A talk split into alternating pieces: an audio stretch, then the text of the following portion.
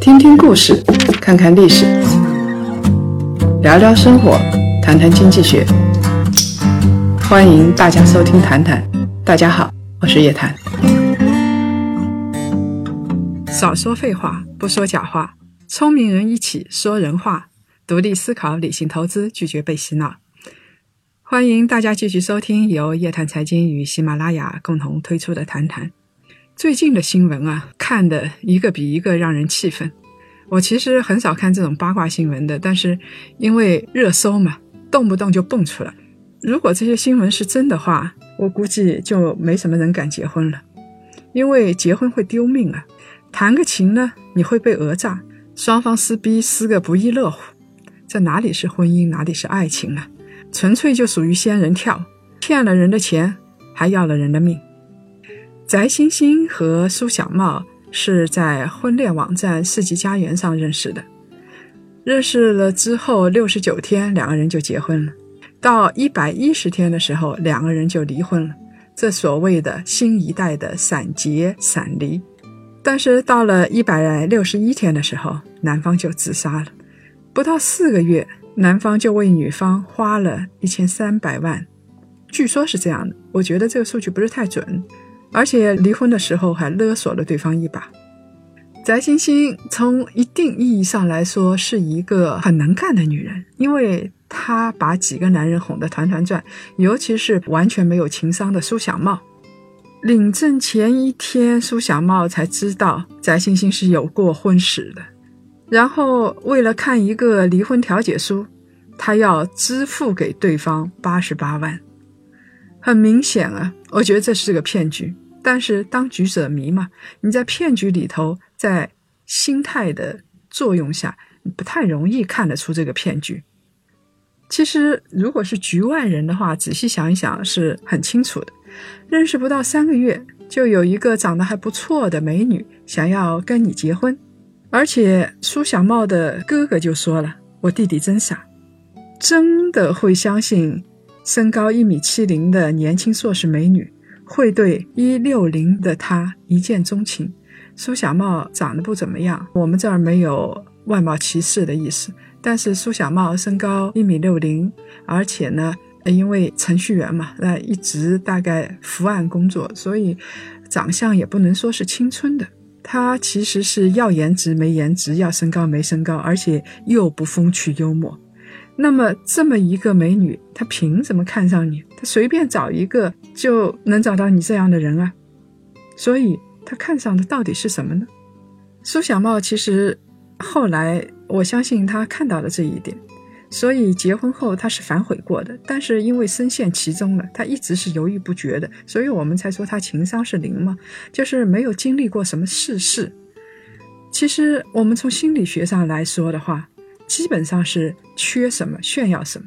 我们看这个翟星星啊，他炫耀别墅，很快他就给苏小茂发了一张自己的别墅的照片，他要打造的是自己的白富美的形象。其实。缺什么炫耀什么，只有像郭美美这样的人，她才会炫耀自己的名牌车、名牌包，而且她还会炫耀自己不知道从哪张床上弄来的经理的头衔，把红十字会搞了个够呛。呃，以前中国人其实是有这个传统的，我们是相信吃什么补什么的，我们吃的不过是一点蛋白质嘛，因为你一煮熟就是蛋白质。但是很多人吃这个边那个边的时候，他其实是在潜意识里知道自己的在头脑方面和性能力方面他是不够自信的，他才会相信吃什么补什么，然后去吃啊。所以在微信上的那种低级的炫富者，我们要保持一定的警惕，因为这样的人不仅很虚荣，而且。当他虚荣又不能满足的时候，这些人往往很容易向骗子的方向去前进。这种人的心态一般不太会健康的。当他看到你有的时候，我估计那种嫉妒之心是难以掩饰的。然后我们再从经济学上来说一说苏小茂。苏小茂他的沉没成本实在是太高了，我相信他不会甘心。在刚认识的时候。苏小茂给翟欣欣买了一台特斯拉的电动车，这个是拉风用的啊。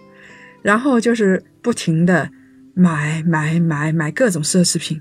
他在婚后买了在海南的一套雅居乐的房子，这个好像是别墅吧。买的时候是用的两个人的名字来登记的，总价呢是三百二十万。然后是特斯拉车一辆，是一百零七万。然后是卡地亚钻戒，二十四万。然后是卡地亚的耳环啊、项链啊、LV 包啊，反正是一大堆，起码也要几千块钱。一条连衣裙估计也要三四千块钱。然后还给翟星星汇款汇了几次，这还没有完。在离婚的时候啊，当然是苏小茂自己提出离婚。他离婚的时候说：“呃，翟星星说了，我要求精神损失费的补偿，啊，你伤害我的精神了，补偿费是一千万。然后呢，把海南清水湾的别墅划到自己的名下，你的名字就出去吧。估计啊。”一共加总起来，我估计是两千多万。当然了，对于真正有钱的家庭的少爷来说，两千万大概算不了什么。但是对于苏小茂这个普通家庭出身的来说，两千多万真的是他几年省吃俭用的结果。他先给了一千多万，一离婚呢，对于苏小茂来说，这一千多万就是沉没成本，一分钱也要不回来。然后他。被勒索一千万的时候，他说自己实在是没有钱了，给你六百六十万行不行？估计这时候苏小茂的手里的现金大概也就六百万左右，再加上还有一套北京的房子，他无法支付这么高的成本，而且这些成本都是沉没成本。如果说一开始付的一千多万，他还是怀着结婚生孩子要过日子的念头，等到他再勒索一千万的时候。这个苏小茂就很绝望，因为他知道，这个时候他已经离婚了，他付出的这一千多万，那又是一笔沉没成本，他无法承担的，一分钱也要不回来。所以这个时候，翟星星其实我相信已经掌握了苏小茂的心理，他知道苏小茂是一个怕事的人，也是一个很难经受起打击的人，所以。他拿自己在公安部门的舅舅来恐吓他，最后呢，苏小茂彻底歇菜。当他从楼上跳下来的时候，我想他是满怀愤怒，而且我们看到这个苏小茂啊，实在是一个还算是善良的人。他这一千多万的沉没成本，他如果是真的想报复翟星星的话，他这一千多万是可以做很多事情，但是他宁可。丧失自己的性命，也没有想到要从精神上、肉体上去摧垮女方。婚姻总是要考虑成本和收益的平衡的。我们经常说投资啊，高收益就伴随高风险，但是这个高收益都是预期，不代表你实际上的回报就能达到那么多。苏小茂自己花了一千多万，他回报中的预期是什么样的呢？就是和一个美女结婚、生孩子，然后在北京有套房子，好好过日子。有了时间呢，再赚点钱到海南那个别墅里边去度假。这个确实是一个码农能够想到的最好的生活了。但是实际收益他是赔惨了。美女陪了自己不到四个月，亏得血本无归，还搭上了自己的一条命。其实说的难听一点。我想，苏小茂就是去找职业性工作者，成本比这个要低得多。苏小茂花的那么多钱都是沉没成本，这就像我们投资股市，越亏越厉害，越亏越厉害。等到亏到只有百分之二十的时候，你想，我一定要翻回本，跟赌徒是一模一样的。他输红了眼，这个时候他一定焦虑不安。但是呢，往往生活跟赌博也是一样，你越是想翻本。越是翻不回本。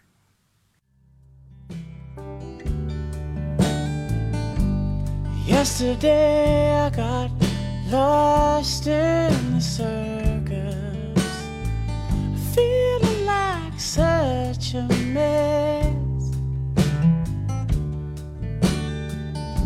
And now I'm down, I'm just hanging on.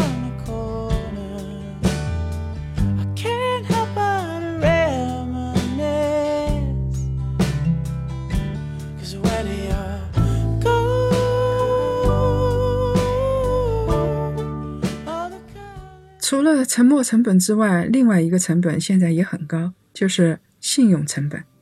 我们吃东西怕吃到假肉，喝酒怕喝到假酒，所以当这个假货横行的这个市场上，其实婚恋市场也是假货横行。我们做一个决定的时候，不要急于下结论，从细节上慢慢的观察一个人的人品和他的家世背景。其实你已经单身了那么多年，难道还怕多单身一年吗？现在的一些婚恋网站虽然个人信息都写得很清楚，但是有几分是真话呢？苏小茂跟翟星星都是 VIP 会员，但是翟星星的上面的信息、婚史信息就是假的。婚恋骗局已经是一个全球骗局了。有媒体披露啊，在法律检索平台搜索“世纪佳缘”，发现了涉及法院判决的。有一千三百二十九起刑事案件，五百五十九起民事，八百七十二起，涉及有期徒刑的是四百四十六起。我想有那么多案件，有的已经有几百起是刑事案件，你可以想象有多少人在借着这个婚恋的名义在骗钱，在勒索。另外，英国也是这样，我觉得国外也好不到哪儿去啊。英国诈骗情报局的数据是，在二零一六年的时候，遭遇网络婚恋诈骗的英国人是三千八百八十九人，创下了历史记录。那二零一五年的时候，美国也是这样子。根据互联网犯罪投诉中心的数据，在二零一五年的时候啊，有五千九百个美国人成为了甜心骗局的受害者。他们损失了将近九千万美金，我相信实际的数字肯定高于官方数字。很多人吃个哑巴亏，比如说亏了几十万，他就算了，因为被朋友知道会觉得自己傻。你不想付出沉没成本，不想受骗，那就做尽职调查啊！什么事情都要做尽调。你花两千块钱买双皮鞋，你要知道这个品牌好不好。大概每个人都有自己追逐的品牌，你知道它的质量好跟坏。你花几十万买一只股票，你会调查一下这家上市公司，它的管理层怎么样啦？然后它的业绩怎么样了？行业前景是不是好啊？怎么结婚这么一辈子的事情，你就不调查了呢？除非啊，有一种情况，结婚是可以不必调查的，什么呢？就是你。找了一个隔壁弄堂的小芳，你知道她三岁的时候开裆裤怎么样？八岁的时候读小学怎么样？青梅竹马，否则啊，一定要上门看一看，那到底是一户什么样的人家？我对于翟星星跟他的母亲单独的住在北京，觉得很不可思议，很有意思。这个母亲知道她女儿的钱到底是从哪儿来的吗？苏小茂连死都不怕，那他到底还害怕什么呢？公司漏税的问题，他可以补交啊。而且他是一家小企业，我相信补交的量也不会太多。而且他有技术傍身啊，他是一名 IT 男啊，跟一般人相比，在五年之内也赚了不少钱，养家糊口不是什么问题呀。孙宏斌还进过监狱呢，不是照样东山再起吗？所以苏小茂要东山再起，完全是可能的。你想想看，翟星星威胁他，要他赔偿一千万的精神损失费。你上网查一查，你查一查，你就知道中国最高的精神损失费的赔偿也不过是几万块钱了。如果说勒索一千万，那就是犯罪了。我说到这儿就会既同情。心里又不舒服，我很难理解为什么会发生这样的情况。而且，我希望以后真正想好好过日子的人，你们做一做尽职调查，上当了不要怕，来事儿了也不要怕，总有办法能够应付得过去的。和苏小茂这件事情相比，另外一件事情最近就更热闹。薛之谦的前女友，据李雨桐自己说，是被薛之谦坑了一千万。然后去赔偿给了薛之谦的前妻，但是这个李雨桐啊，还是幸运的，因为他没有亏的更多嘛。有人会质疑，为什么分手的时候这个李雨桐不爆料，一直要到薛之谦跟前妻复婚的时候才爆料？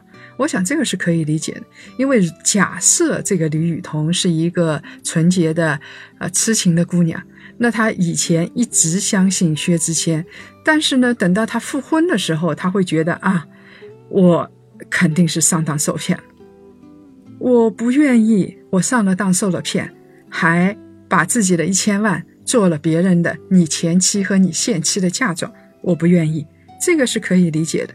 当然了，这件事情现在还说不准，因为薛之谦也说了很多，放出很多证据，他不承认一千万的事情，而且博出了一些聊天记录。我们当然不会轻易相信明星，但是我们也不要去轻易相信一个网红。等到有更多的证据之后，我们再说话吧。如果按照李雨桐的说法，这个版本是这样子的：李雨桐呢是一个纯洁的、糊涂的姑娘。薛之谦哄了她几句话之后，这个李雨桐就开启了向薛之谦前妻转账的漫漫之旅。好在这个姑娘没有太昏头，在薛之谦又向她索要一千万的时候幡然醒悟，而且认清了薛之谦是一个渣男，他不能把自己的血汗钱拱手让给别人，赶紧结束了这段感情，同时呢又不得不放弃了自己。心爱的事业，这样说的话，李雨桐的止损成本是不小的。此前的感情给薛之谦的一千万，还放弃了一些事业，但是呢，沉没成本到此为止，他不会陷入无底洞，从财富到心情都不会再受煎熬。呃，事业从头再来也不是什么难事，反正嘛，他是网红，他现在不是更有名了吗？这个姑娘还挺厉害的，表示对于当年糊涂时。掏过的钱，她不会收回，但是也不愿意让这笔钱成为薛之谦的嫁妆，所以呢，他建议薛之谦把这笔钱公开捐赠给慈善机构。我觉得有点奇怪啊！如果说他真的骗了你一千万的话，你的那些转账的单据都在，啊，分红的单据都在，是不是可以直接到公安部门让警察来介入啊？这个故事还有另外一个版本。如果薛之谦说的是真的话，这个故事就变了啊！一个心灵受到损害的年轻人自强不息，他跟妻子签订了分手协议之后，真心的爱上了一个漂亮的年轻姑娘，但是他万万没有想到，他爱上的是一条美女蛇。自己给了他股权，而且不断的给他钱还不算。在自己事业上升的关键时刻，他来威胁自己，要敲诈五千万块钱。而且这个姑娘可不是什么纯洁的姑娘，在谈恋爱的时候就吃着碗里看着锅里，还向薛之谦道了歉，因为他劈腿了嘛。恋爱期间，他给薛之谦戴上了绿帽子。看看，在薛之谦的版本里，这个李雨桐。玩的才高级，玩的才是一个仙人跳。那我们可以看看在接下来的证据到底怎么样。但我觉得，如果说真给了那么多钱的话，他可以把转账的凭证全都拿出来，然后看一看到底转了多少钱。如果说他不拿出凭证，而是满口的要做慈善的话，对于这种突然的道德高调，我还是很怀疑的。其实，不管是谁，不管是苏小茂，还是薛之谦，或者是李雨桐，你如果碰到诈婚的话，需要做的只有一件事情，不是大吵大闹，而是及时止损，给自己的生活留一点尊严。以前就是做的再蠢的事情，付出了再大的成本。你已经付出了，已经是沉没成本了。要做的是及时止损，从今之后不再付出一块钱、一滴眼泪。从切割的第一刀开始，你的日子就是晴天。所以，为了以前的那么些东西，让自己未来的生活毫无光彩，这值得吗？这个就跟赌徒一样的，当你一开始刚进赌场的赌徒，大概一开始会赢钱，然后就开始输钱。当你输了之后，你要做的不是继续去借钱，再去赌，再去碰运气，你要做的只有一件事情：赶紧离开赌场。可能你觉得气不愤，可能你觉得止损之后的人生也会很灰暗，但是再差。也不会比现在更差了，是不是？你千万不要害怕止损的成本太大，你还有三四十年的日子，你不忍心放下，你一直纠缠在以前花的钱里、付出的感情里，那个后果就是你的生命曲线会直线下降，对于你来说就没有未来了。所以，我们想一想，不管你付出了多少钱。不管你付出了多少感情，不管你的代价有多高，只要一刀下去，沉没成本再也没有了，你的未来就是晴天。所以我劝诸位，不要去牵扯到这些事情里头，当断则断。如果不断的话，那成本才是高的不可想象。说到这儿，我就想起张爱玲的故事。张爱玲虽然很爱很爱很爱胡兰成，但她真的看到胡兰成跟所有的路过的女性都有一腿的时候，胡兰成还在逃难。所以，当她看到胡兰成的眼睛里边对她没有感情的时候，她写了一封信，跟胡兰成一刀两断。这对于张爱玲来说，真的是一件太庆幸的事情。当然，根据他自己的小说《小团圆》，这个时候他陷在另外一段感情里头。也许正因为有了后面那段感情，他才有勇气抽刀割断。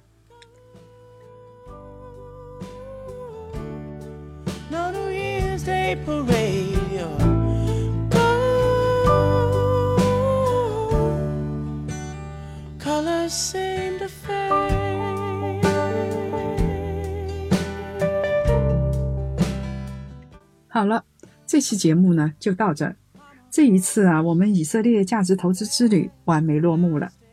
这次活动的成员呢将会组成一个投资小分队，大家会时常联系，一起看项目，一起做投资。希望有这方面爱好的朋友一起加入进来。这次没能跟我们一起畅游以色列的，不要心急，以后我们每一季都会推出一期投资之行，我们的足迹会遍布全球。尤其是高科技的地方。继续来分享两位朋友的留言。一位名叫“三十郎当岁”的朋友说：“东西啊，跟动物都是一样的，接触多了就会有感情。这个是的，一块石头都能被捂热嘛啊！所以未来真的有可能不喜欢真人，而是喜欢机器人，因为你跟机器人在一起待得太久了，捂热了。细思极恐。”不过，性欲不满足是人类创造力的来源之一呀。如果有了性爱机器人，时时刻刻都满足了，会不会扼杀人类自己的创造力啊？还有啊，吃醋也是个问题。要是人类不是为了传宗接代，未来进化的时候，吃醋这一点也会从基因里删除了吧？想一想，冲击实在是太大了。不行了，我要去看看传统文化啊！呃，确实是这样子的，很有可能。所以未来的基因一定会跟现在的基因不一样。我们要找到人生的平衡，所以有点信仰是好事。另外一个名叫 WXM 的朋友说：“其实机器人不要担心机器人啊，机器人最终是学不会人类主要的弱点和缺点。”还有比人类更可恶的动物品种吗？当然没有了啊！就是人类的优点太明确了，所有一切的善良、智慧都在人类头上。但是人类的缺点也很明确，这个是机器人学不会的。这些东西，人类的优缺点都跟追求有关系，而这些东西，机器人天性是没有的。你让机器人下围棋，它就不会下象棋。你让他赢人类一个子，他就只赢一个子；你让他输一个子，他也就非常精确的输一个子。所以，机器人是不能跟人类相比的。我想，在人类要交流的时候，我们需要情感的慰藉的时候，恐怕智能机器人不知道哪一天会做到真正的跟人类一样，天衣无缝，以至于你会产生幻想，你觉得你面对的这个就是一个人，然后你会爱上他。事实上，你爱的是他背后的那个程序写手，他把你的感情体察的那么周到，细致入微。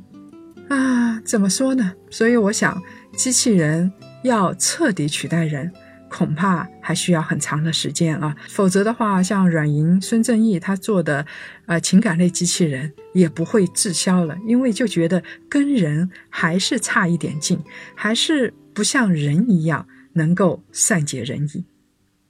如果各位想了解更多财经经济类资讯，请搜索拼音谈财经，或者呢关注公众号。夜谈财经，下周五下午五点，老地方老时间，我们不见不散。